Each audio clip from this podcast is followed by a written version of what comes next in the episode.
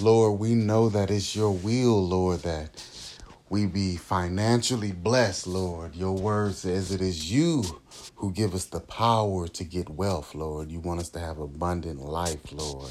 In the beginning, you gave us everything we need, Lord. You wanted us to have the you know, the promised land, Lord. So you want the best things for us, Lord. So that's what we want for our lives and our children's lives and our families' lives, Lord. We love you, Lord. Please bless us, Lord, financially, Lord. For those who are listening, it's not a coincidence that you're listening. We're going to pray for a financial breakthrough in your life. We're going to pray for a financial responsibility in your life. Lord, we thank you. We praise you, Lord. We honor you, Lord. You are almighty, Lord. You are magnificent, Lord. Please strengthen us in the area of finances, Lord. Give us a financial plan, Lord. Remove us from debt, Lord. Remove our debt, Lord. Your word says that we are the lenders and not the borrower, borrowers, Lord.